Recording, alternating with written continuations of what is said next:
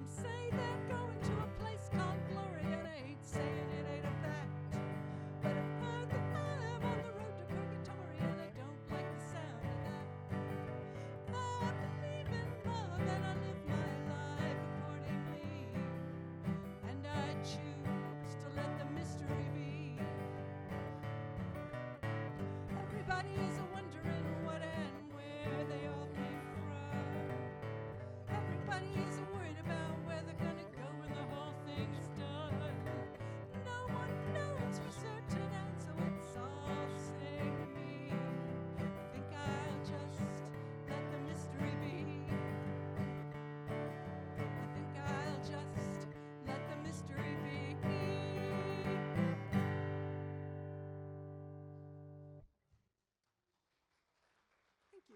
all sound great.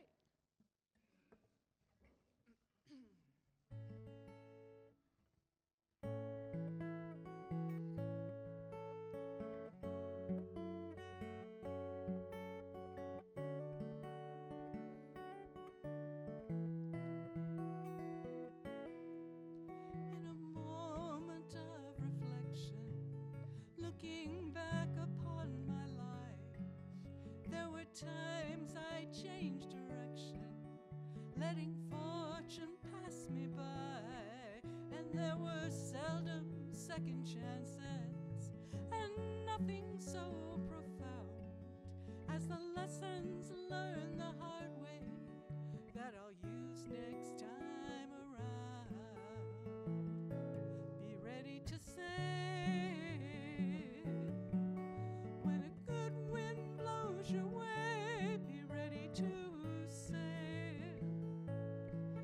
cast your fate upon the water, catch a big wave by the tail.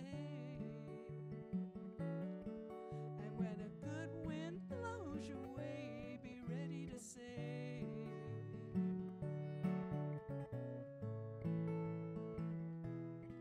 Now there are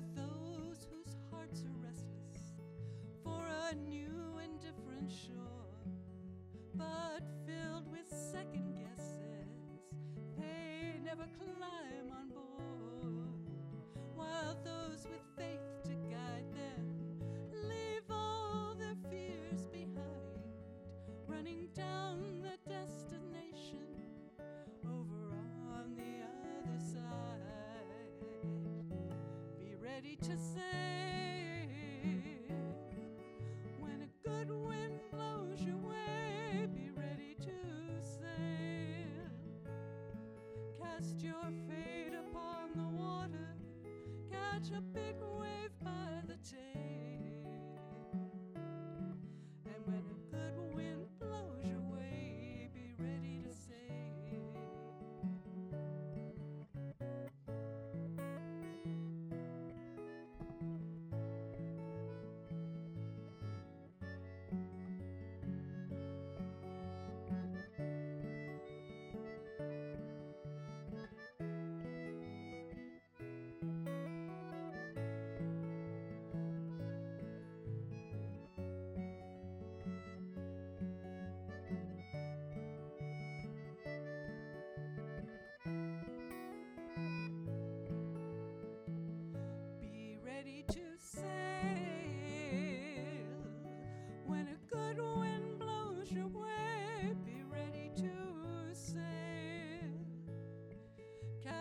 or fade upon the water, catch a big wave by the tail.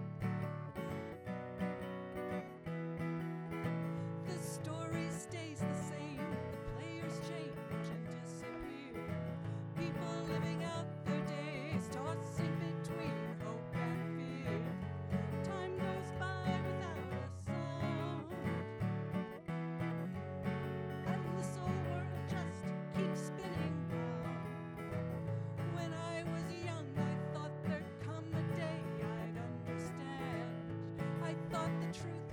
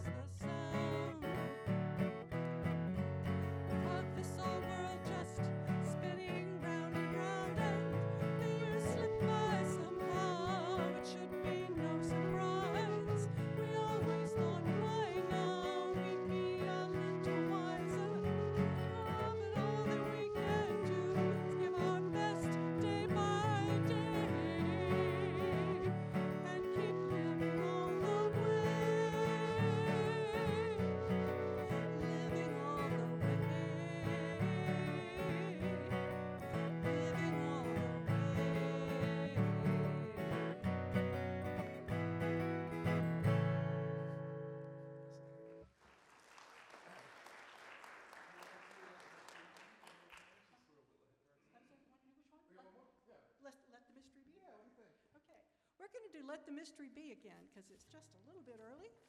So if you didn't get a chance to sing along before, now's your second chance.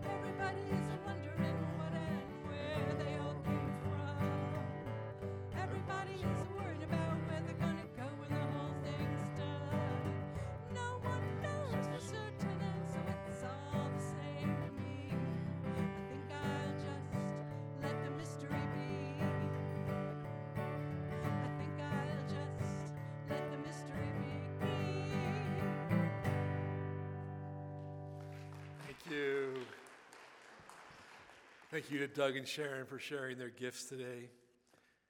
Here, we refuse to be seduced by certainty. Here, we praise the mystery. Here, we give thanks for all that remains hidden. As people of faith and wonder, when we kindle our chalice, we welcome in the delight of mystery the awe of unfolding adventures, the expansiveness of what it means to behold mystery as a gift to the imagination. In this time of worship together, may our hearts be nudged open to see the light of what may be. Welcome, mystery. Welcome into our hearts and our time of worship together. The words of Rebecca, Rebecca Savage.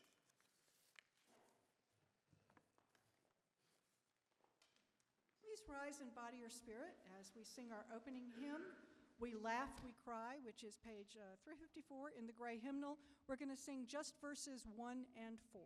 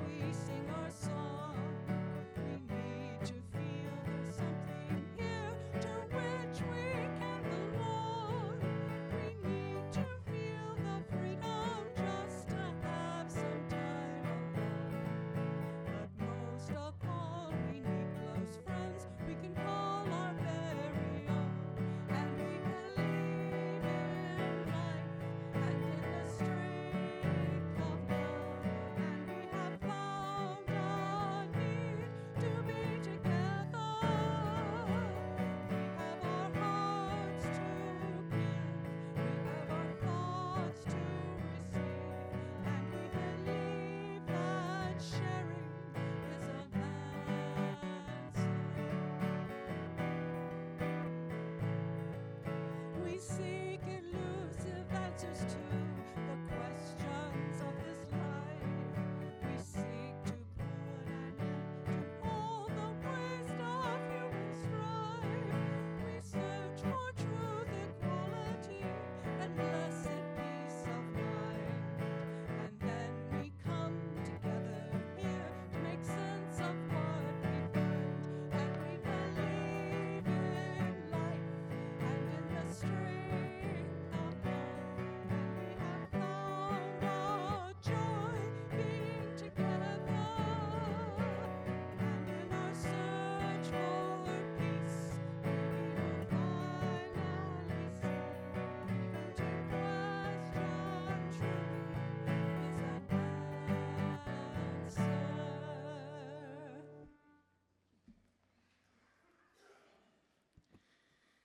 We laugh, we cry, we live, we die, and now we may be seated.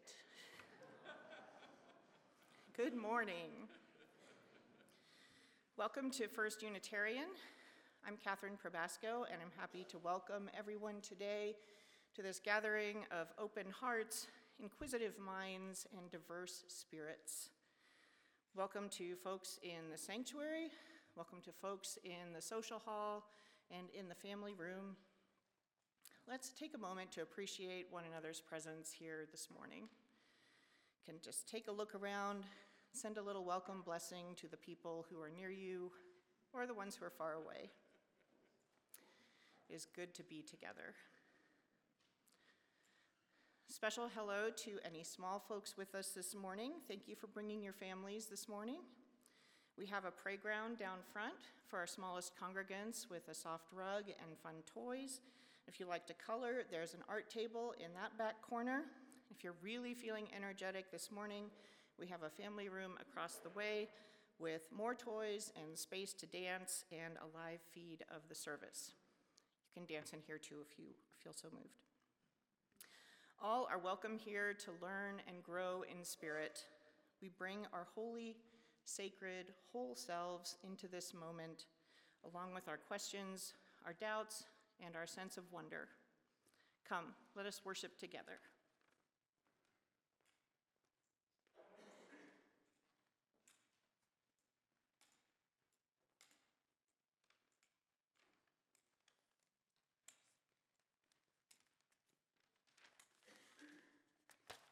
Hi, I'm Mia Noren. I'm the Director of Religious Education, and I was just having a very exciting conversation with a bunch of parents. So here I am. and I have a story for you today. Uh, the story I want to tell is called Faithfulness, and it comes from Dr. Uh, Rachel Naomi Remen. And I've used her stories before, and she uses a special word. Um, she has a book of stories actually about her grandfather, and her grandfather calls her Neshumeleh, which is a word that means beloved little soul. Often, when he came to visit, my grandfather would bring me a present. These were never the sorts of things that other people brought dolls and books, stuffed animals. My dolls and stuffed animals have been gone for more than half a century, but many of my grandfather's gifts are with me still. Once, he brought me a little paper cup. I looked inside it expecting something special. It was full of dirt. I was not allowed to play with dirt. Disappointed, I told him this. He smiled at me fondly. Turning, he picked up the little teapot from my doll's tea set and took me to the kitchen where he filled it with water. Back in the nursery, he put the paper cup on the windowsill and handed me the teapot. teapot. If you promise to put some water in the cup every day, something may happen, he told me. Now, at that time, I was four years old, and my nursery was on the sixth floor of an apartment building in Manhattan. This whole thing made no sense at all to me. I looked at him dubiously. He nodded with encouragement. Every day, Neshumeleh, he sold me. And so I promised. At first, curious to see what would happen, I did not mind doing this. But as the days went by and nothing changed, it got harder uh, to remember to put water in the cup. After a week, I asked my grandfather if it was time to stop yet. Shaking his head no, he said, Every day, Neshumeleh. The second week was even harder, and I became resentful of my promise to put water in the cup when my grandfather came again, I tried to give it back to him, but he refused to take it, simply saying, Every day, Neshumeleh. By the third week, I began to forget to put water in the cup. Often, I would remember only after I had been put to bed and would have to get out of bed and water it in the dark. But I did not miss a single day. And one morning, there were two little green leaves that had not been there the night before. I was completely astonished. Day by day, they got bigger. I could not wait to tell my grandfather, certain that he would be as surprised as I was. But of course, he was not. Carefully, he explained to me that life is everywhere, hidden in the most ordinary and unlikely places. I was delighted. And all it needs is water, Grandpa? I asked him. Gently, he touched me on the top of my head. No, Nishimala, he said. All it needs is your faithfulness.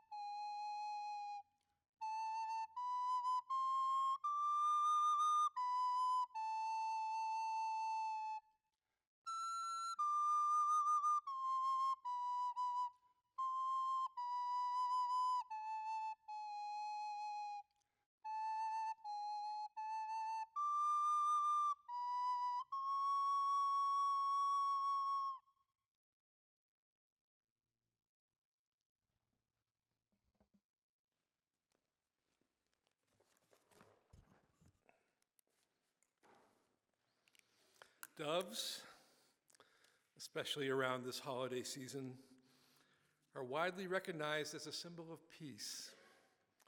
And for many, this symbol of peace brings hope for a better world. An ancient parable tells the story of two warring kings. As one king prepared for battle, he called for his mother to bring his helmet. And the king's mother, but she refused. A dove had built a nest in his helmet. And the king's mother begged him not to disturb the dove or the nest. And the king agreed, and so went forth to battle without a helmet. When the opposing king saw his opponent approach without a helmet, he thought this strange and asked, Why would he do such a thing? When the first king explained about the dove, the second king was moved by the first king's compassion and they, for the dove, and so they agreed not to go to war, but to come to an agreement of peace. It's one story of how the dove became a symbol of peace. Another is the biblical story of Noah on the ark. To purge the world of evil, God flooded the entire earth, sparing only Noah, his family, and the animals that accompanied him on the ark. After floating on the flooded world for a year, Noah sent out a dove from the ark.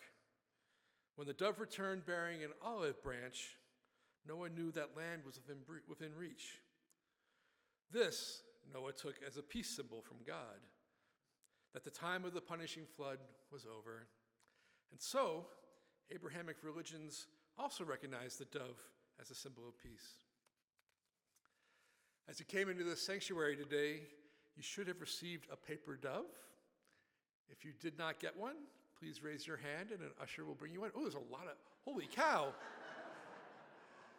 Ushers, can you have, do you have the doves? We got, a, we got a lot of people without doves. This is going to take a minute. Oh, look at that. People springing into action. I love it. All right, this is going to take a little bit. Do you want to play a little music in the meantime?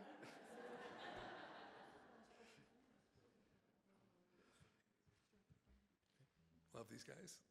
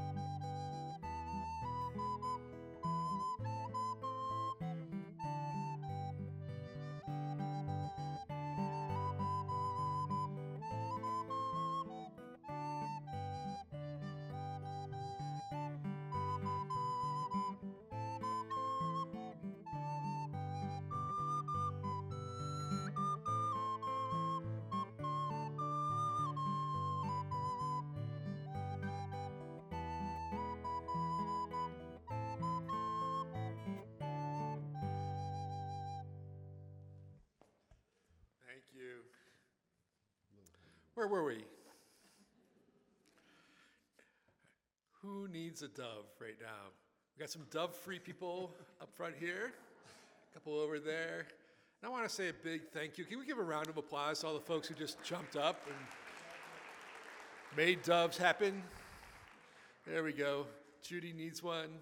There we go. Judy in her Bills sweatshirt. Go Bills. I grew up in Buffalo, New York, and so as a football fan, I've known suffering.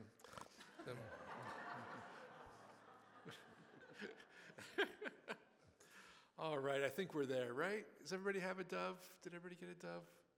Okay, thank you. Thanks for your patience. So at this moment, I invite you to think of a hope or a prayer or a blessing for the world that you wish upon the world, and I want you to write it on your dove. Take a moment to consider a blessing, a prayer, a hope. Write it on your dove.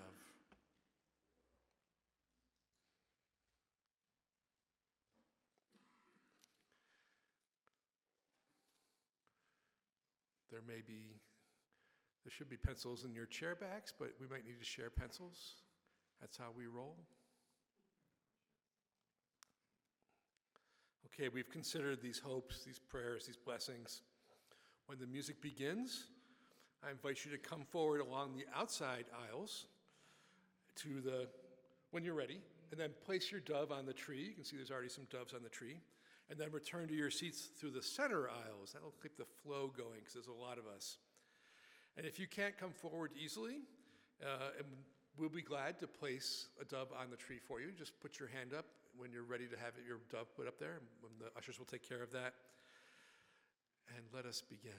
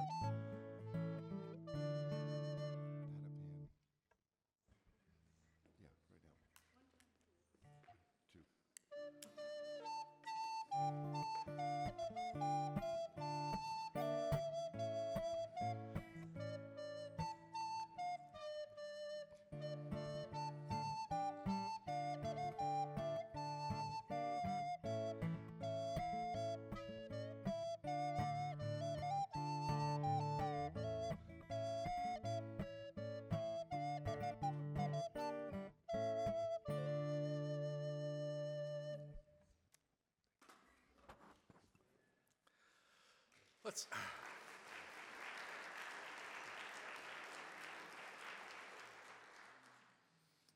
Let's turn our thoughts to the people and places that are on our hearts this morning.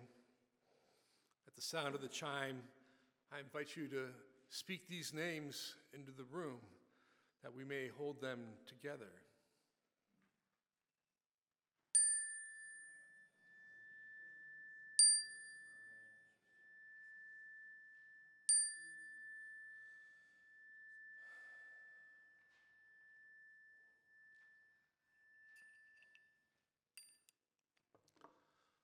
All these we lift up to the great powers of healing and renewal known by many names.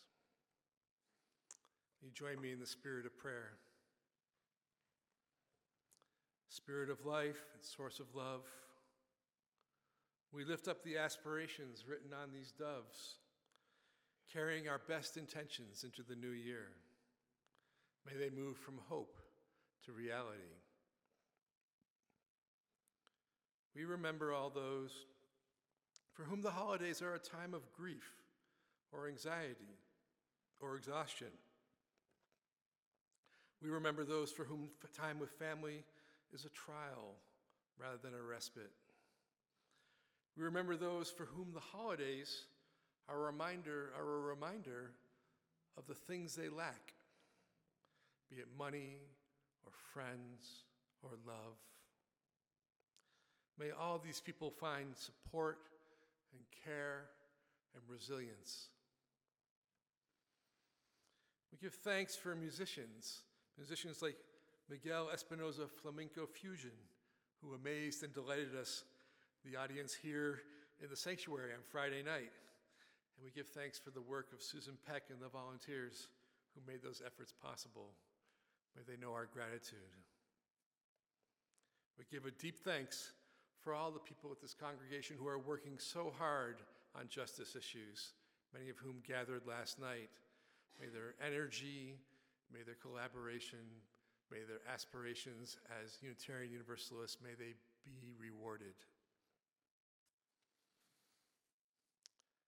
And our hearts continue to ache for the suffering caused by wars across the planet. May there be peace and justice and healing. We lift up all the prayers that we carry unspoken. May the hopes of our hearts come to fruition. May this congregation support each of us as we strive to be doves of peace, to be advocates of justice, to be agents of love. May we embrace today and the wisdom that love is enough, care is enough, service is enough. The rest is mystery, and may that be enough. Amen, and peace be with you.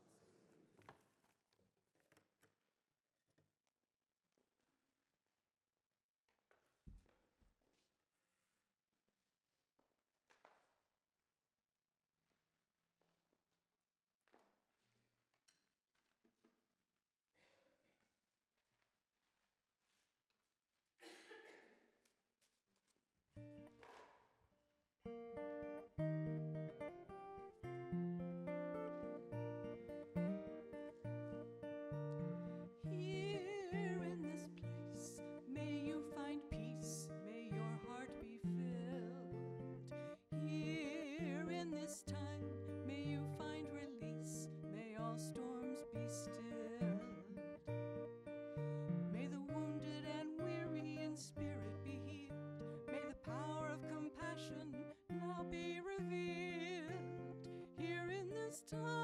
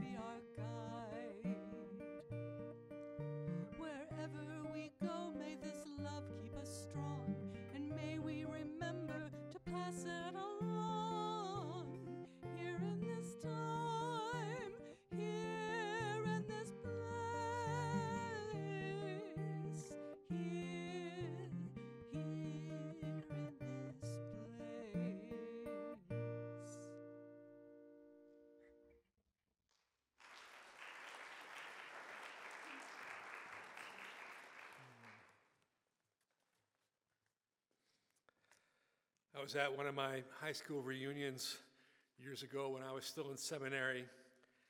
And you know how these are a giant exercise in small talk. It's exhausting, isn't it? And I was talking to the spouse of a classmate. The classmate I barely remembered. I definitely didn't know the spouse. And uh, searching around for conversational topics, he asked me what I did for a living. And I explained that I was studying to be a minister, which is always a fraught thing to reveal. And his response caught me off guard. He said, I don't need to go to church. I don't need a religion to tell me what's right and what's wrong. Well, as you can imagine, the conversation petered out shortly after that. it left with the oxygen in the room. um, you know, and I think I've thought about that comment for a long time.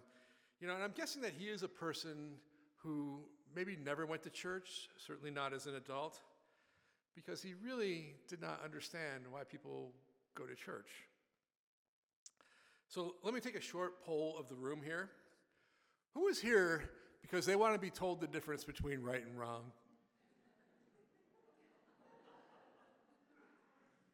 All right. I mean, I, I do hope that together, like we deepen our understanding of complicated ideas and issues while we're here, right? I mean, like we kind of discern. But if someone is in this sanctuary looking for someone to tell them what to do, they will probably dis- be disappointed by this Unitarian Universalist church. So, this is not something we do. But it does beg this question, this big question why do people choose the churches that they do?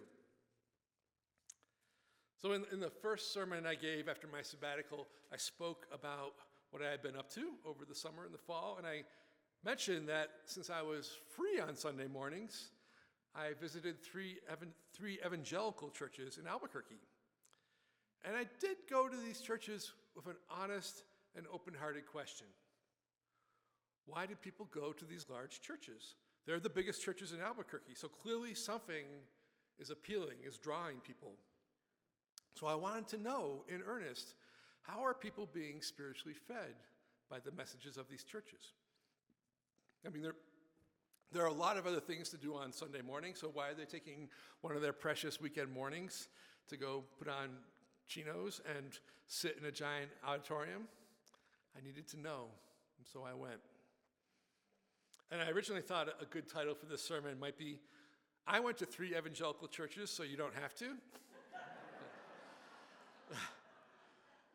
uh, the sermon's not going to be only about those churches, and hopefully that will be the extent of my snark regarding these churches, because these are places, spiritual homes, and they deserve some respect on a certain level.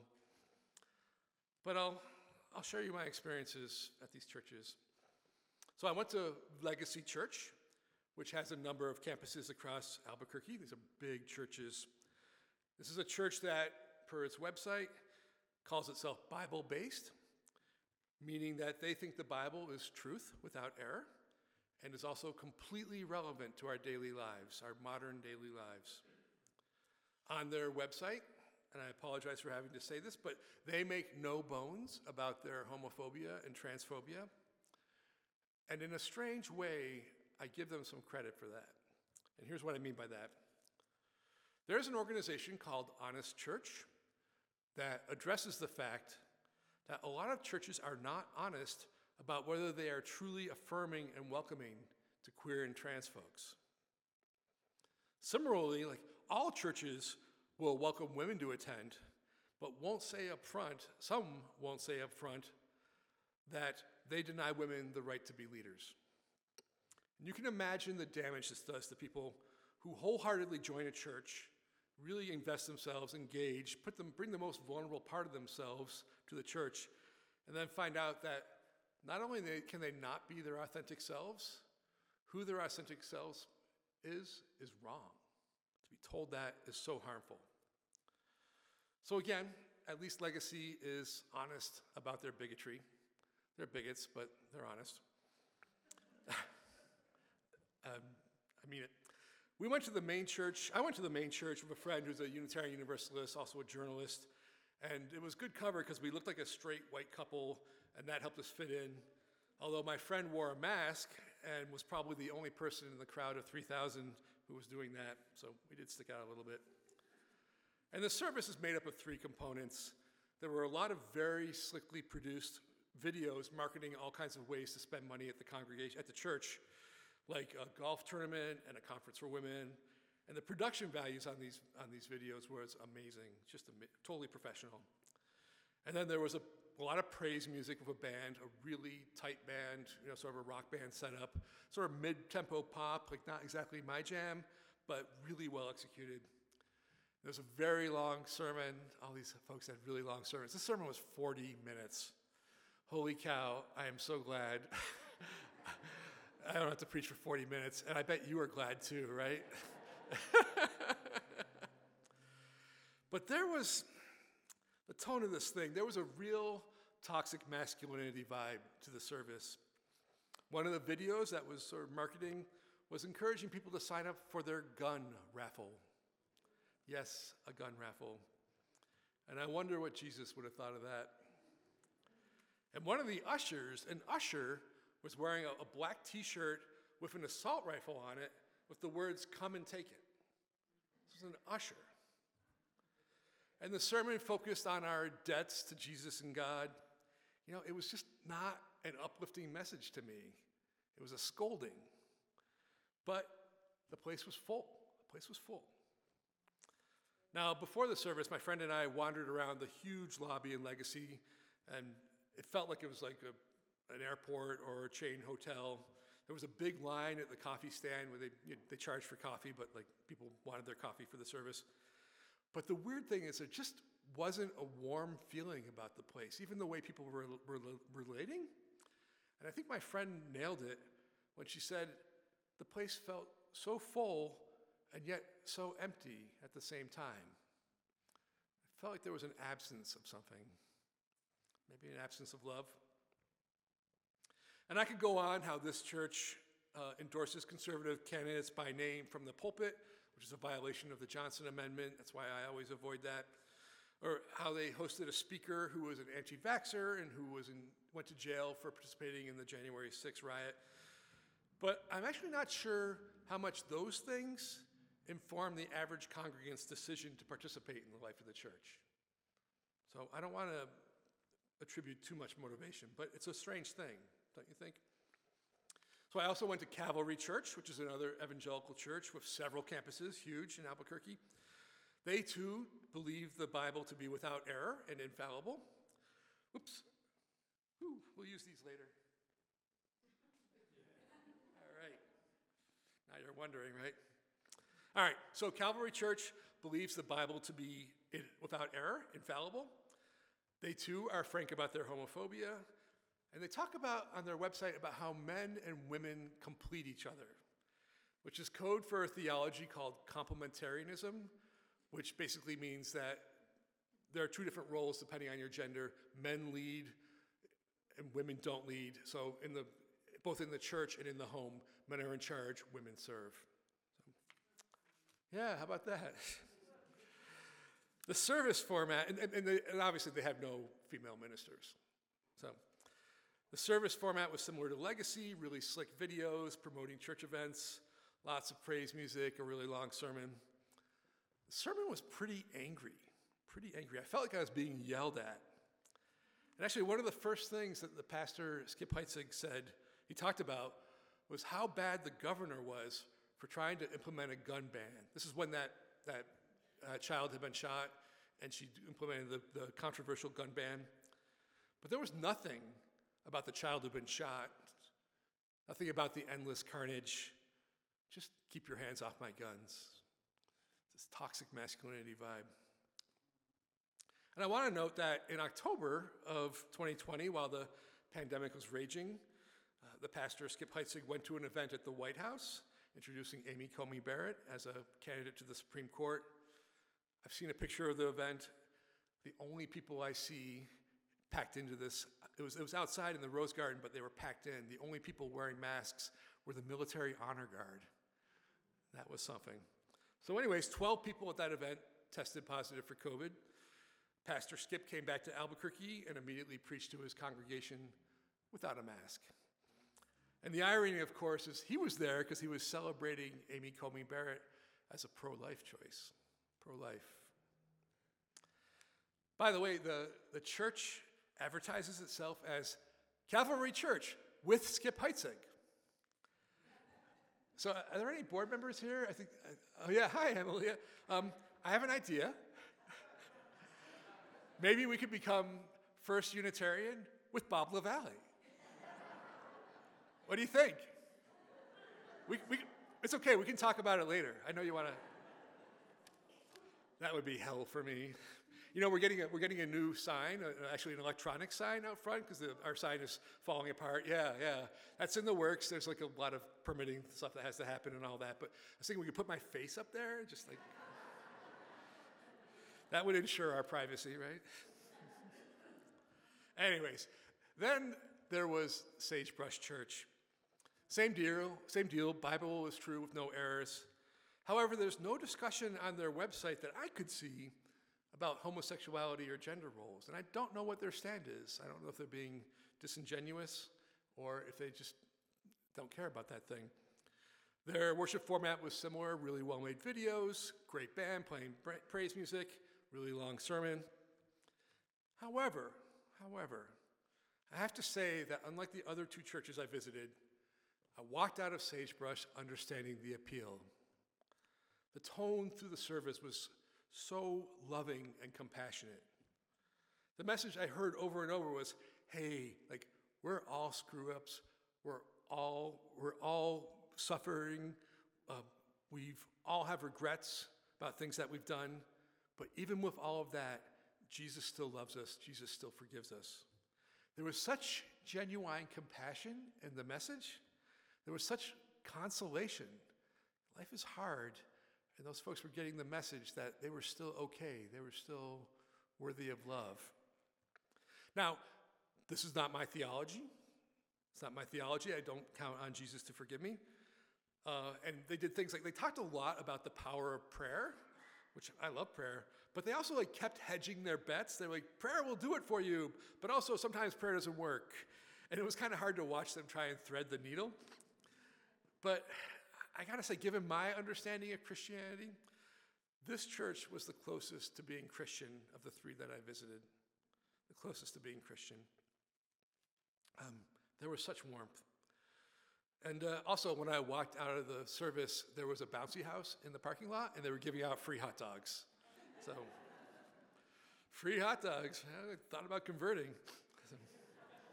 For a very short thought. I, want to, there's some caveats to put in here. It's not, it's not fair to judge, entirely fair, to judge a church by a single visit. I wouldn't want someone to dismiss First Unitarian if they came here on a Sunday when I was having an off day, which happens sometimes. And maybe the misbehavior of their pastors is not a judgment on the congregation that continues to support them. I don't know.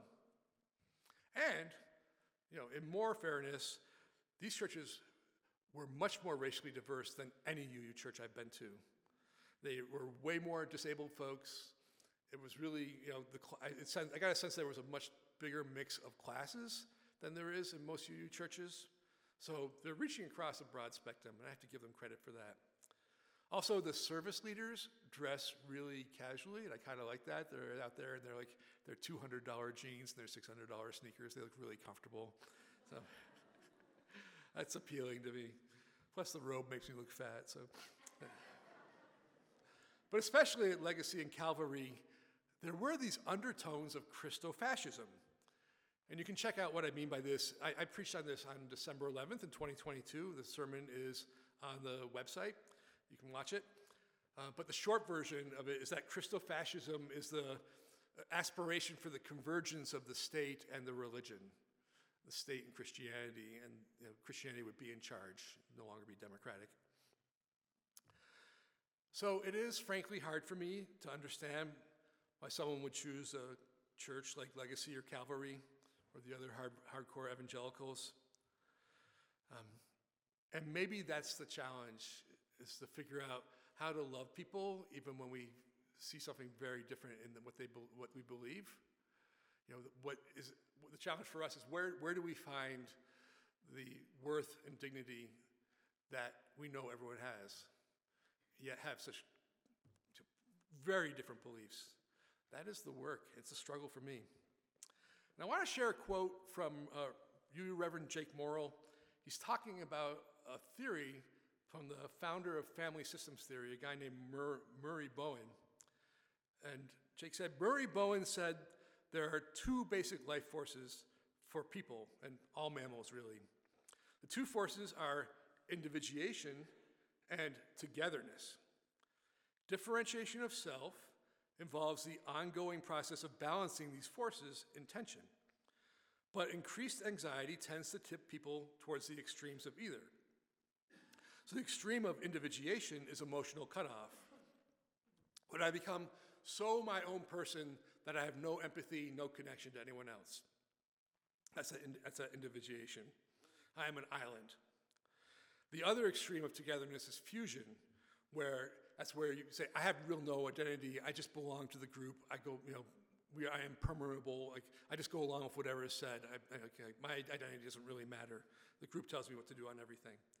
So fusion and the emotional cutoff are two sides of the same coin, and they are both expressions of elevated anxiety. Expressions of elevated anxiety. That's the end of the quote. So maybe in these hyper anxious times, like these are such anxious times, right? Maybe people are finding a kind of safety in communities where they are given very defined roles and are encouraged to think what everyone else in the community thinks. Wouldn't that be kind of comforting in a way? Just tell me what to do. I'm sure there are a lot of other motivations for joining Legacy. I don't want to over speculate. The question is back to that question again why does anybody choose the church that they do? Maybe they grew up in a tradition and that's what's familiar and comforting. Maybe they want their kids to get some religious education. Maybe they find in that church an identity that they want to have, or maybe they want to belong to something bigger than themselves. There was a Pew survey in 2016 asking why people moved to new churches and why they chose the ones that they did. And the top reason of the survey why people chose the churches, the churches that they did, the top reason was the quality of sermons. So we are in trouble. but we can compensate because after that order, the reasons were feeling welcomed by the leaders, the style of the worship services, the location, and then several more after that. So style, um, feeling welcome genuinely by the leaders, but I think also by the congregation itself. Location, people like to go to go to services close by, of course. You know, and when I talk about bad sermonizing, I'm speaking only for myself. I think Angela, Angela is amazing, but anyways, closer to home, you may remember that our Radical Generosity Committee did a, did a survey of the church back in 2022. And among other things, they asked the congregation, y'all, what feeds your connection to First Unitarian? What feeds your connection to First Unitarian? And that, it's not exactly why did you choose this church, but it is so tell us something about the draw, right? So the four highest reasons were all practically tied, and they were the ministers. Thank you very much. That's really kind. Finding like-minded people, Sunday services, and social justice. Ministers, like minded people, Sunday services, social justice. Again, I think everyone has their own reasons for choosing this church and for choosing to stay. I really don't think we should try to attract new people simply for the sake of having a, a bigger church. Rather, I think we as a church, as a congregation, should focus on doing the things that the church can do as well as it can. This church, especially, can do. And those things are, to my mind, creating a community that cares for each other. I see that every day. Offering guidance on how to live meaningful lives. So, this is not being told what's right or wrong, but the way we educate each other about what, what's, a, what's a good way to live. And then inspiring each other to live into that guidance. Because getting the guidance is one thing, being able to move into it is another, because often that's uncomfortable. And finally, offering consolation because life is hard. I said that before. We all need consolation, especially these days. We're all carrying something, many things. Now, I'm sure this list is not complete, but you get the idea. We should take pride in the fact that we really are a different kind of religious community. We are a place where we won't tell people what to think, we won't give people answers. We celebrate the questions, we find creativity in the questions. And I love these things that make us different. And my prayer for us, my prayer for us, is that we can continue to be that congregation, that congregation that shows up for each other, that works for a more just and caring city and state, and that helps us live into our most authentic lives with meaning and purpose. May it be so.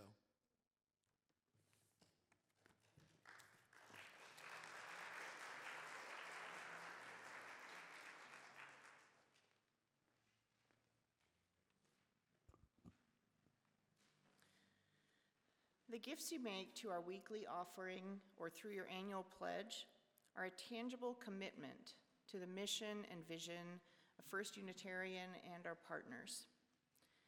Each time you give, you renew our covenant. As a result, your support is entwined with all that we believe and all that we do here together. Like the cup of soil in our story for all ages, all it needs is your faithfulness. Our new change for the future partners, starting today and going through February, is Casa Q, which provides safe living for LGBTQ youth and their allies through housing, services, and advocacy. As we offer our financial support, let us also offer gratitude for the opportunity to contribute. May this act of giving be a joyful expression of our interconnectedness and commitment to building a world where love, compassion, and justice prevail.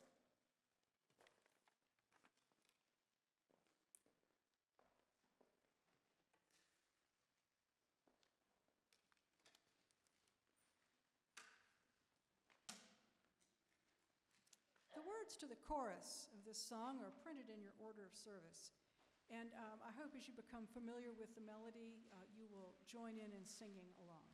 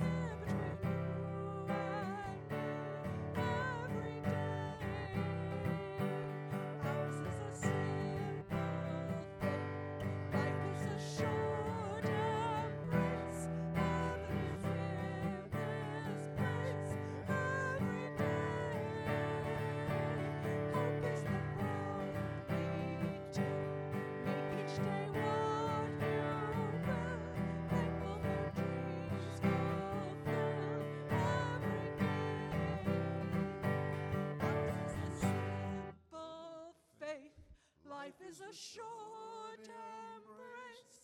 Heaven is in this place every day. Hope is the ground we till.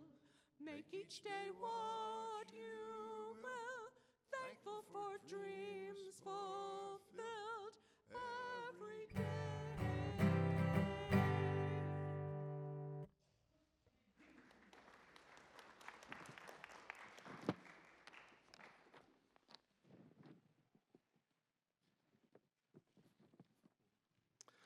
What is generously given is received with gratitude.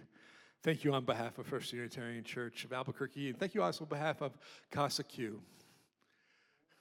I want to say Casa Q is a great organization to support, but it's not theoretical. There are members of this congregation who've had to avail themselves of their services. And if you are a young queer person at risk of losing your housing, you are in terrible danger.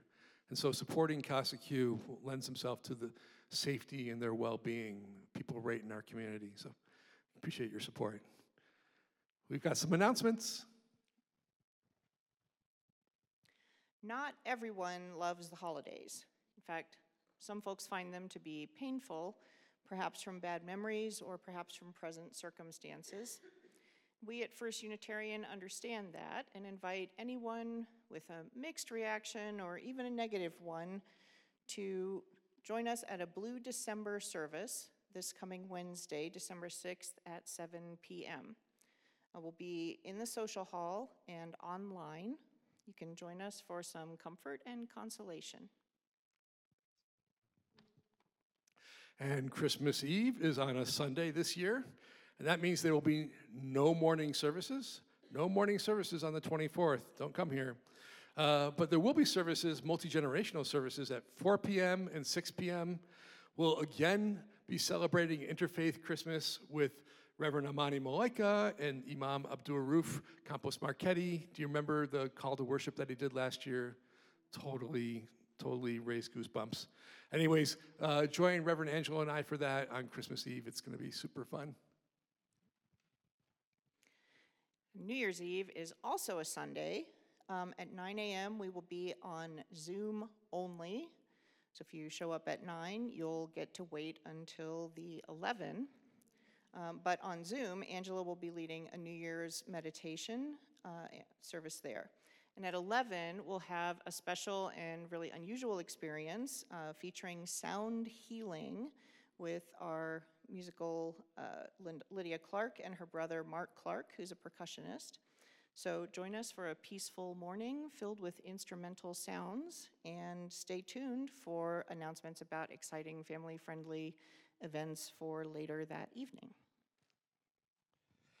And I invite you to check out the First Unitarian Kids Camp silent auction that is happening right now in the social hall.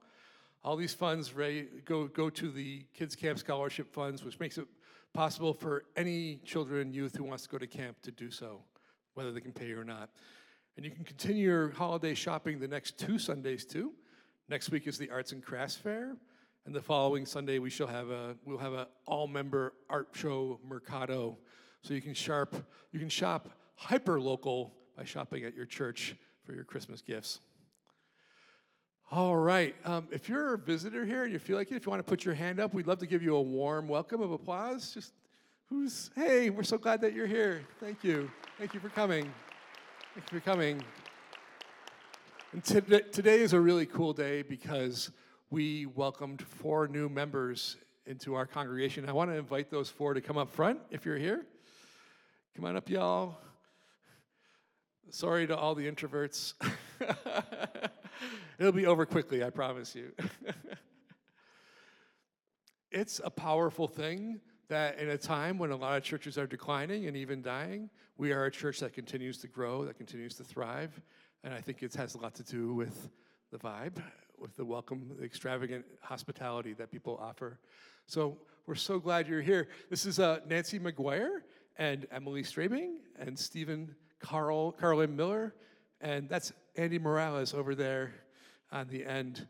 Uh, say hello to them when you see them at, at a coffee hour. And I just want to say, we are so honored and glad that you're here. It means a lot that you put your faith in us. Church is a vulnerable place, and I hope that we can meet your expectations. So, blessings on you. You can sit, you're welcome to sit down now. all right. Let's let's all stand up embody body spirit. Thinking about peace, let's do our peace greeting, one hand on our hearts other hand, reaching out to our companions on the journey. These are the people who are carrying us through. Blessed be to you. Go ahead. As Tranquil Streams, which is number uh, 145 in the gray hymn.